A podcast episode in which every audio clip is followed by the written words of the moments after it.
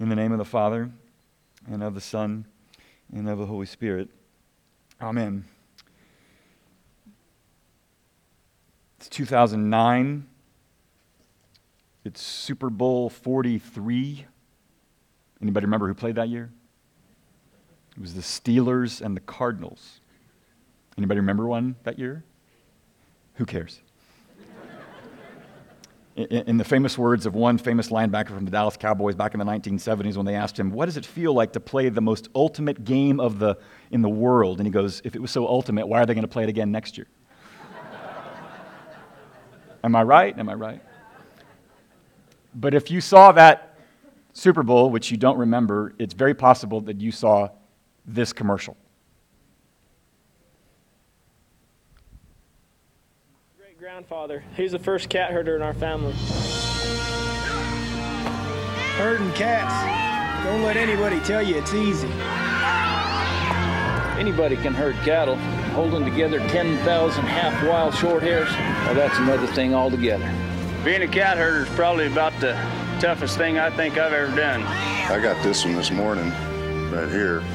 And if you look at his face, it's It just ripped to shreds, you know? You see the movies, you, you hear the stories. It's. I'm living a dream. Not everyone can do what we do. I wouldn't do nothing else. It ain't an easy job, but when you bring a herd into town and you ain't lost a one of them, ain't a feeling like it in the world.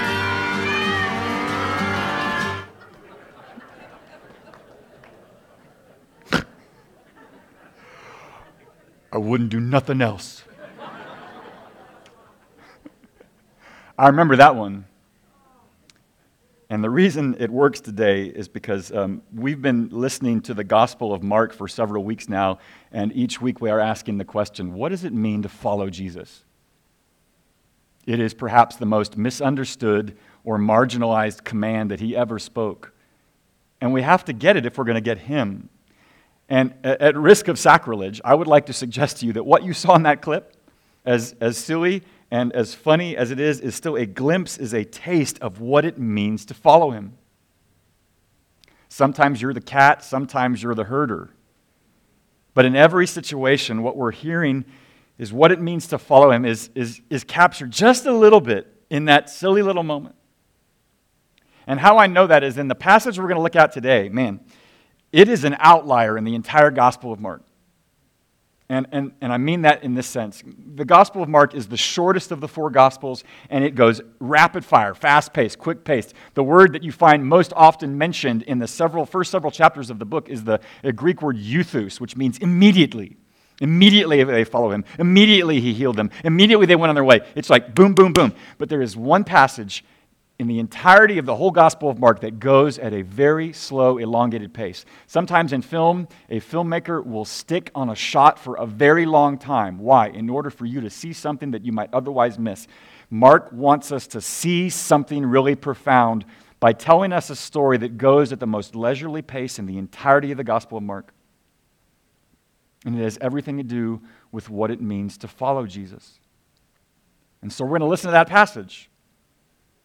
And we're going to consider its, its, its patience. We're going to consider its, its peculiarities. And I think what we're going to learn is three things about what it means to follow Jesus. One, his charge, which is just a funny way of saying the way he walks, his charge, and our charge. But then finally, the strength to follow him and fulfill that charge in him. His charge, our charge, and where we find the strength to fulfill his charge in us. So, I wonder, stretch your legs. We're going to stand one more time. We're in chapter 6, starting in verse 30. Would you stand and hear the text read?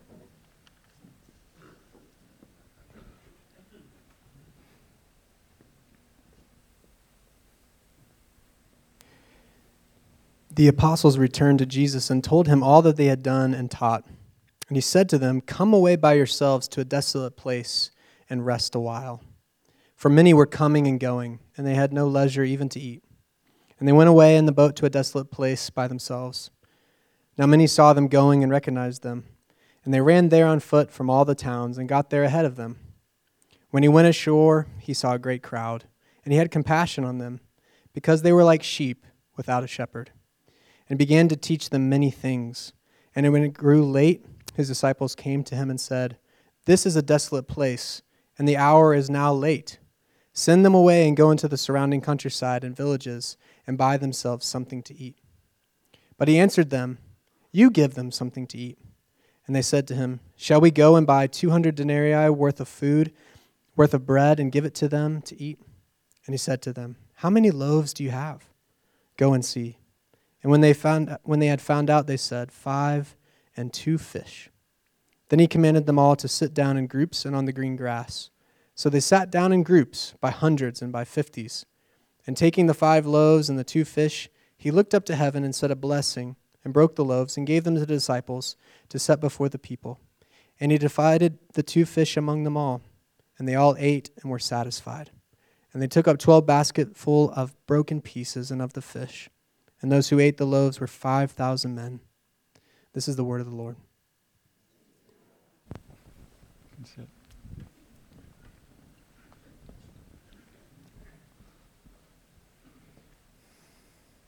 So this whole moment begins with these disciples, the ones who have elected to follow Jesus. They're in need of rest. They have been working hard doing what he's told them to do, uh, doing and teaching as it says, and yet they've been uh, at it in such a way that they're skipping meals, uh, they're whooped, they're wiped. And so you see him say in verse 31 Come away by yourselves to a desolate place and rest for a while. All right, here's where we pause and we ask ourselves the question what's up with that word desolate? Because if you were listening closely, you notice that that word is uttered three times. He says, Come away to a desolate place. They get on the boat to traverse to the desolate place. Later, while they're there, the disciples say, My, this is a desolate place. And the question is, okay, what, Mark, are you running out of words here? Why do you keep repeating yourself? What's with the repetition? When you see words in a text that are repeated over and over again, you shouldn't just sort of go, I guess he was just bored and needed a word he could reach for. There's something there. There's a purpose in choosing that word. And that purpose stretches as far back as what you heard in Mark chapter 1. Jesus is baptized, he's anointed by the Holy Spirit. His father says, Beloved, blessed is my beloved Son in whom I am well pleased. And then what does it say? The Holy Spirit drove him into the wilderness it's the same word, eremos, sent into the desolate place. Okay, Mark, show your hand, man. What's going on here? Why use that word regularly? There's a word that's in yours in my vocabulary that's kind of taken on a new meaning. I don't know when, and it's the word callback. Callback is not a call you back. Callback not in the sense of, oh, I got a callback on my audition. Not that. Callback is the idea of a present reference asking you to remember something that's happened in the past and to connect the dots between them. So let me give you a couple of examples from the cinematography world. First of all, any of you ever see Stranger Things? Any part of it? Some of you did. There's a moment late in the second season where they are dancing, and they are dancing to a song by Cyndi Lauper time after time, right? Guess what? That's a callback. You know what it's to? It's a callback to Napoleon Dynamite. I've lost half of you already. God, why? Right? Sure. Right. What are they dancing to in that scene? Time After Time by Cyndi Lauper. There is a deliberate connection to the later filmmaker pulling back from the original filmmaker. All right, let me give you another one. Whoever saw Big Hero 6, Pixar, right? Right. There's Big Hero, there's Hero, right? In the, in the final climactic scene in which you see everything sacrificial about that. You know what that's a callback to? Star Trek II, The Wrath of Khan, and the Mutara Nebula from my childhood. Look at the color scheme. Even the color scheme, it's a callback. The dudes at Pixar are saying, oh, let's remember what happened in the Wrath of Khan. That's a callback. We watch, it's our tradition, it's our ritual in our family. We watch Elf around Thanksgiving. Here's a test of your callback knowledge. When Buddy the Elf, looking very forlorn, shows up on a bridge on Christmas Eve with the snow and he's looking over the lake, what is that a callback to? It's a wonderful life. It's a callback. It is a deliberate attempt to remind you of an earlier moment and to somehow deepen the significance of the moment that you're now facing. Guess what Mark is doing in this passage? callbacks galore. And the first one is with this repeated reference to the word desolate. How is that a callback? It's a callback to Moses. Where does Moses lead and feed a wandering Israel after they've been liberated from slavery in Egypt? In the wilderness, in a desolate place.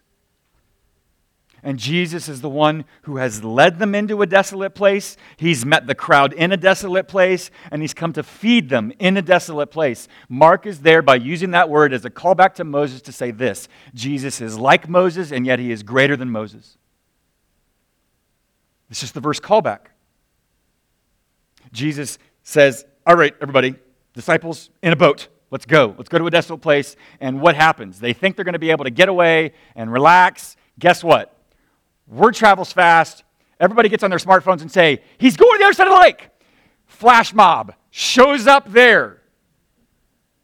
If you're a doctor, if you're in law enforcement, if you're a fireman, if you're a parent, there's moments where you think, oh, finally, a break in the action. And then, boom, a whole other wave of need comes your way.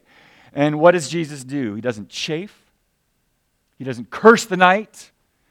He doesn't conceal himself, pull his cloak over his head, and go, Jesus, Jesus, never heard of him. Who? In that moment, he looks upon the crowd, and there in verse 34 it says, He had compassion.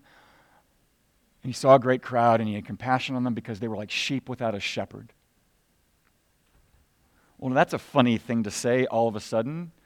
Why have we suddenly brought up shepherds here? Because that's another callback. That's a callback to the prophet Ezekiel in Ezekiel 34. If you have your Bibles, you should turn there. You could turn there if you want. Ezekiel 34. What happens in Ezekiel 34? It's the Lord through the prophet lamenting that Israel's prophets, who should have been feeding and seeking out the lost and binding up the hurting and discerning between sheep and sheep, they have instead fattened themselves and abandoned their charge. And he's saying, I am going to have to step in and be a shepherd for them because these shepherds I have appointed have failed at their task. They've become shopkeepers. They've fattened themselves up and they've abandoned their role. Mark, through mentioning that line in Ezekiel chapter 34, is saying, Jesus is the fulfillment of that longing that Israel had been waiting for and had come up short on so often, both then and now. He is the fulfillment of that. He is a callback to Ezekiel. You even hear Ezekiel say there in 34, I will set up over them one shepherd, my servant David. He shall feed them. He shall feed them and be their shepherd, which is a really funny way of putting it because David has been in the ground moldering for centuries by this point. What are you talking about, Ezekiel?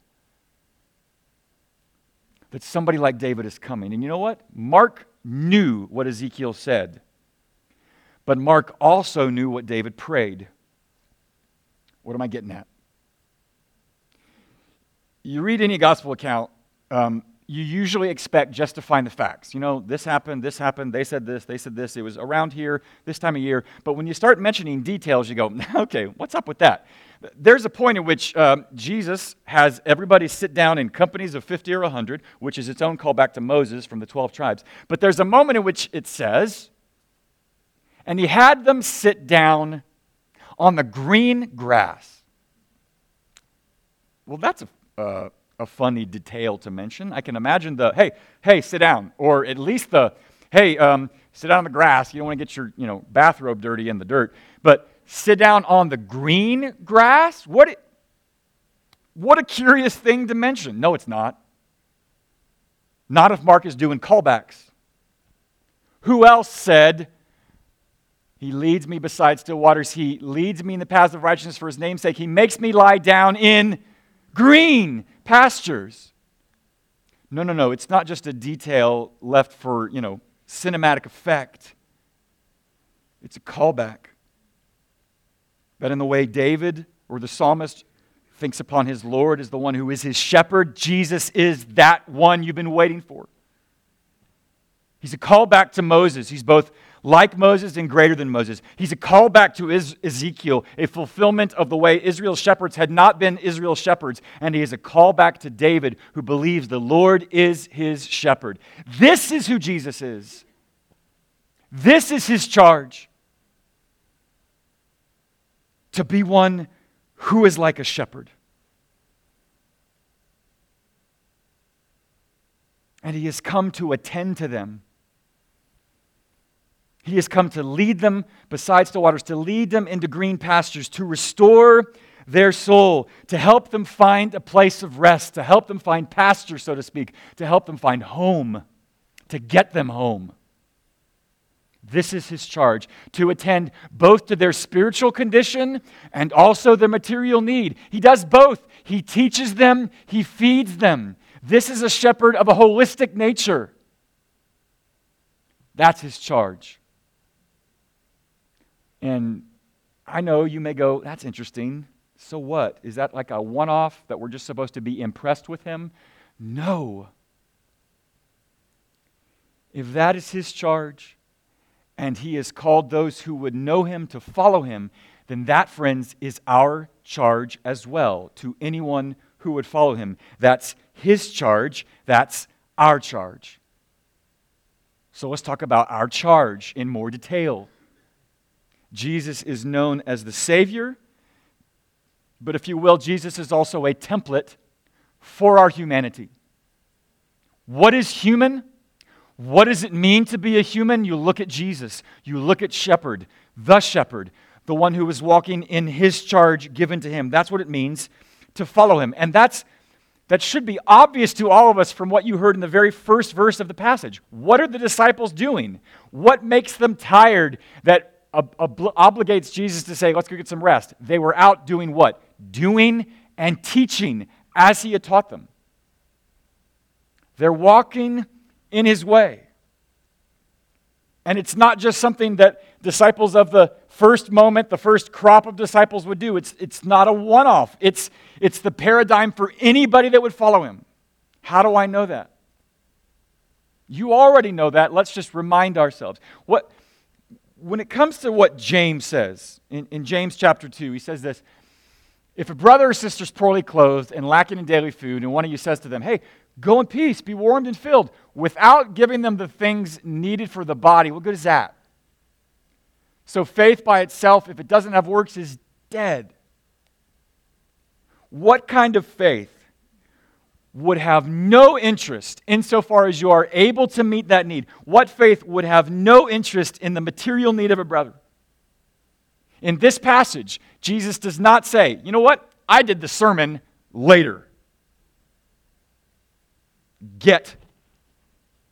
I am not going to be, you know, belabored by that issue. I, his compassion is not reserved or confined to their, their need of spiritual insight or hope.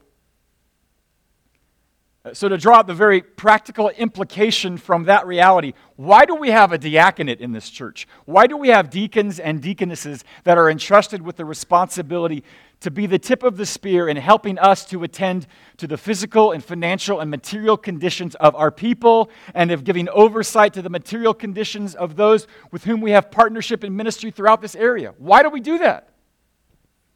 Why do we rally you to participate in the work we do for you know, Black Mountain Children's Home and Honduras Fountain of Life and Kairos and Knickers for New Life and, and Storehouse and least of these. Why do we do that? Why is that a thing we, we rib you about on a regular basis? Because that's part of Jesus' charge, and we would be nuts to exclude it.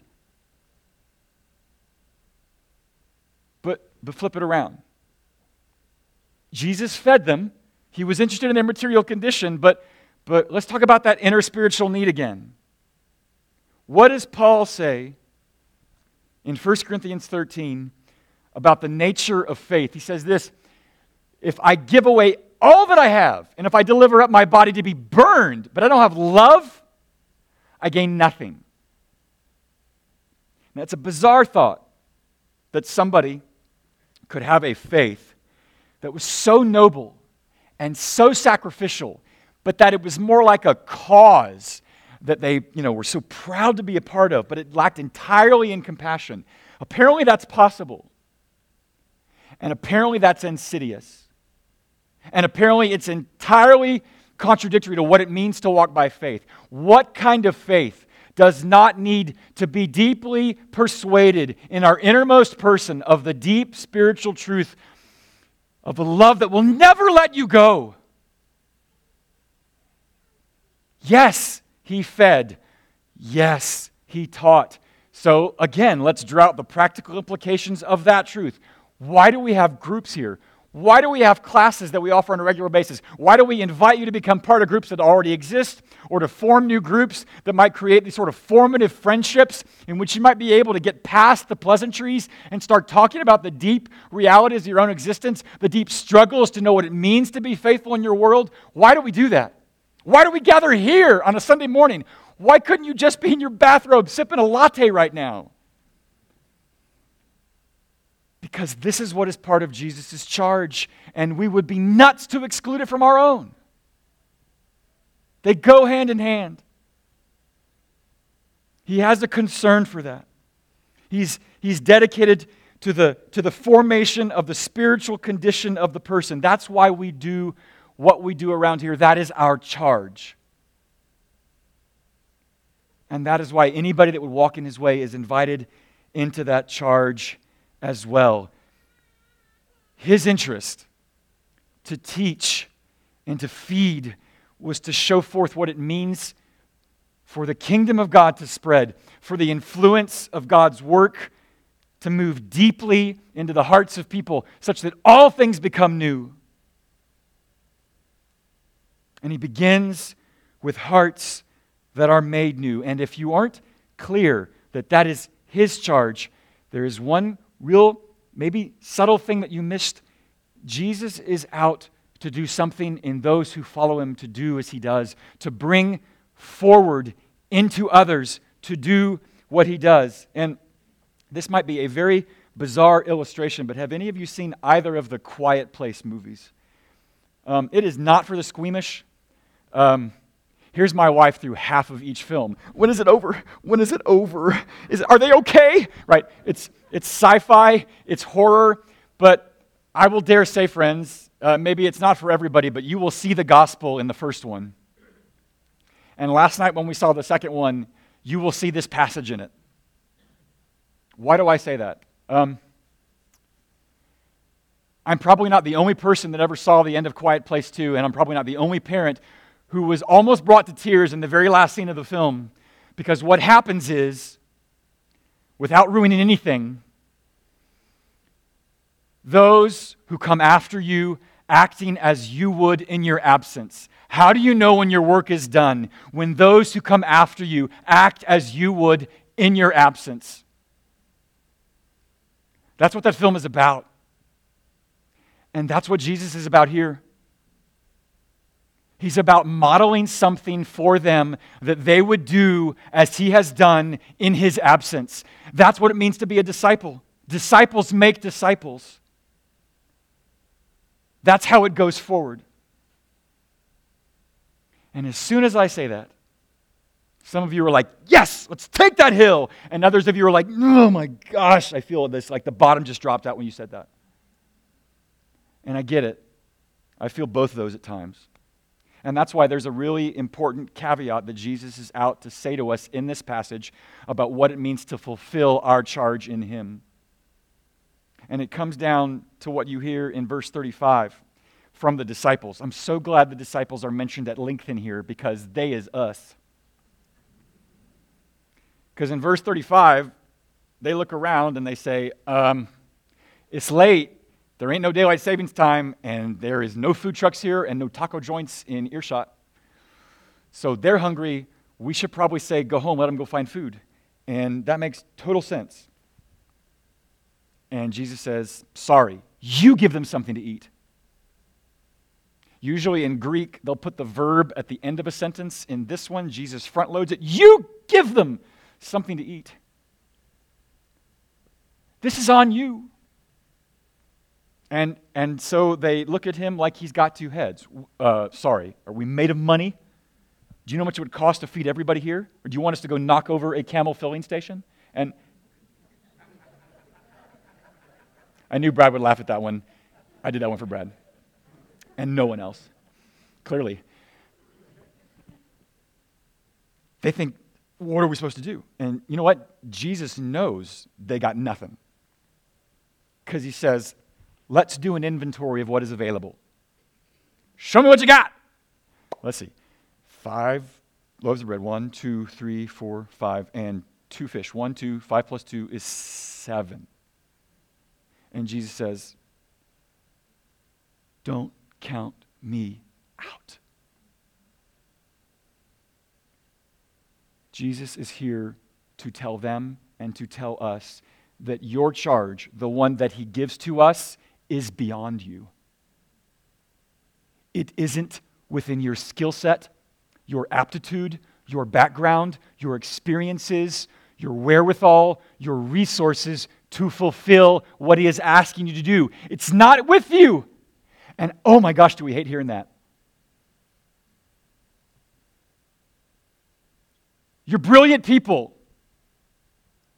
But in a structuralized, medicalized, systematized world, it isn't in you to do what he's asking you to do. You can't. F.D. Bruner is my favorite commentator. And on this passage, he said this Disciples should always count to eight. One, two, three, four, five loaves. One, two fish. Five plus two is seven. And Jesus is like, don't count me out. Um, I get it.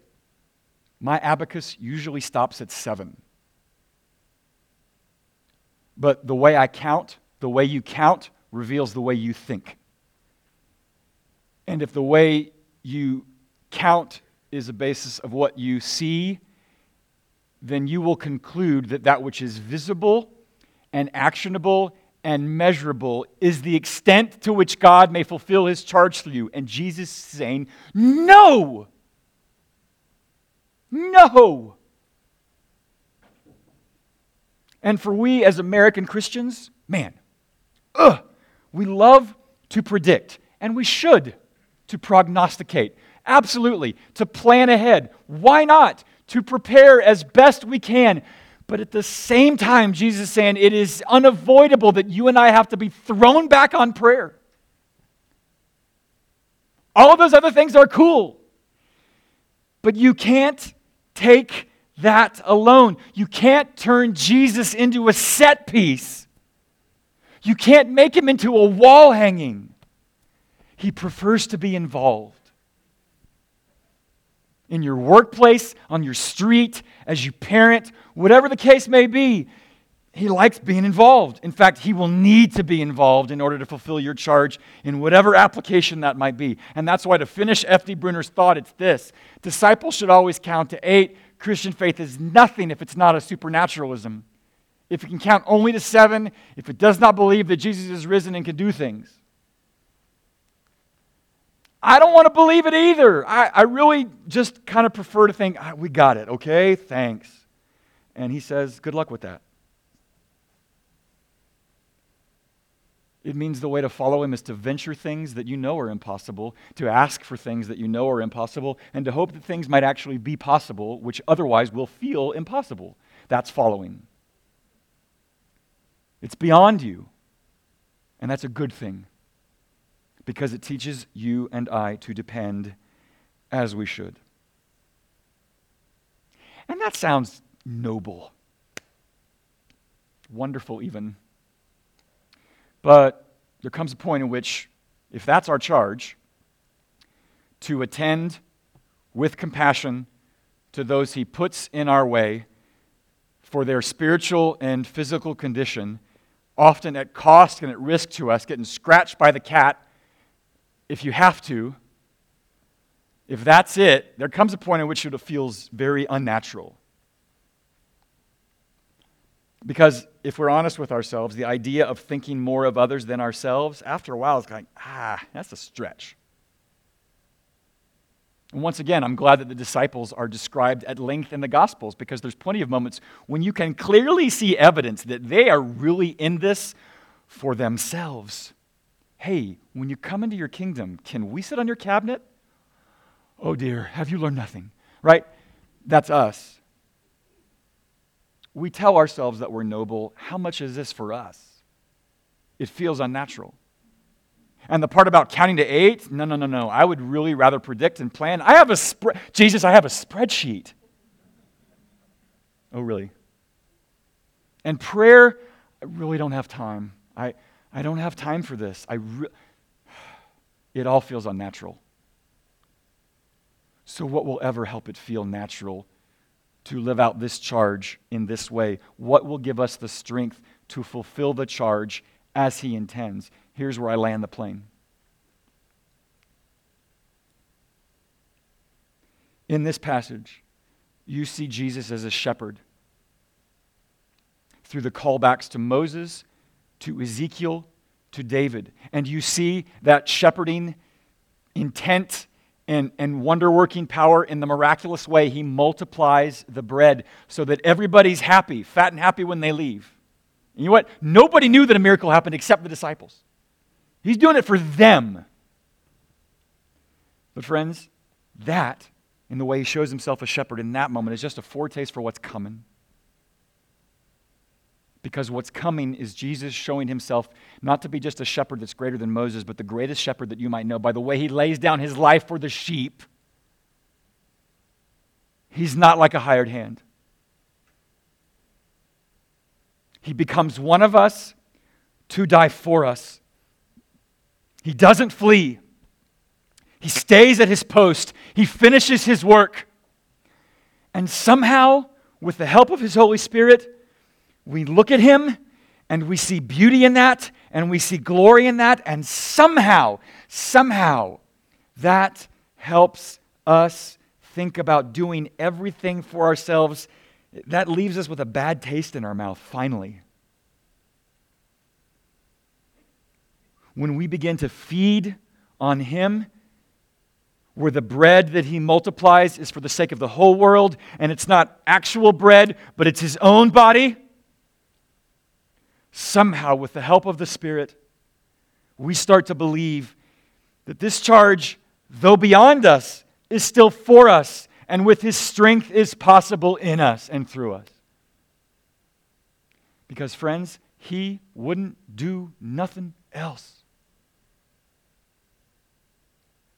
That's why we're coming to this table. He came here to walk in our shoes to meet us in our addictions to our own self, to heal us of those longings that go in so many stunted directions, and then dies to prove a love that will not let us go. That's the gospel. And that's what gives us the strength to fulfill us this charge. This is why we've come here. This is why we need Him. This is why we need Him to walk our streets and point us on the path toward home. Let's pray. I'm glad that you've told us that we can't do this. But I'm glad that you've told us to walk in your way so that we might reach for you and ask you to be our shepherd. And not be timid enough to ask you to be our shepherd in this moment. If only that we then might walk as you have in ways that no one will see, but you will see them. In ways that seem entirely inconsequential to us, but are not inconsequential to you. In ways that demonstrate a simple act of humble love for another. Through offering them what we know of you and offering them what they need in this world.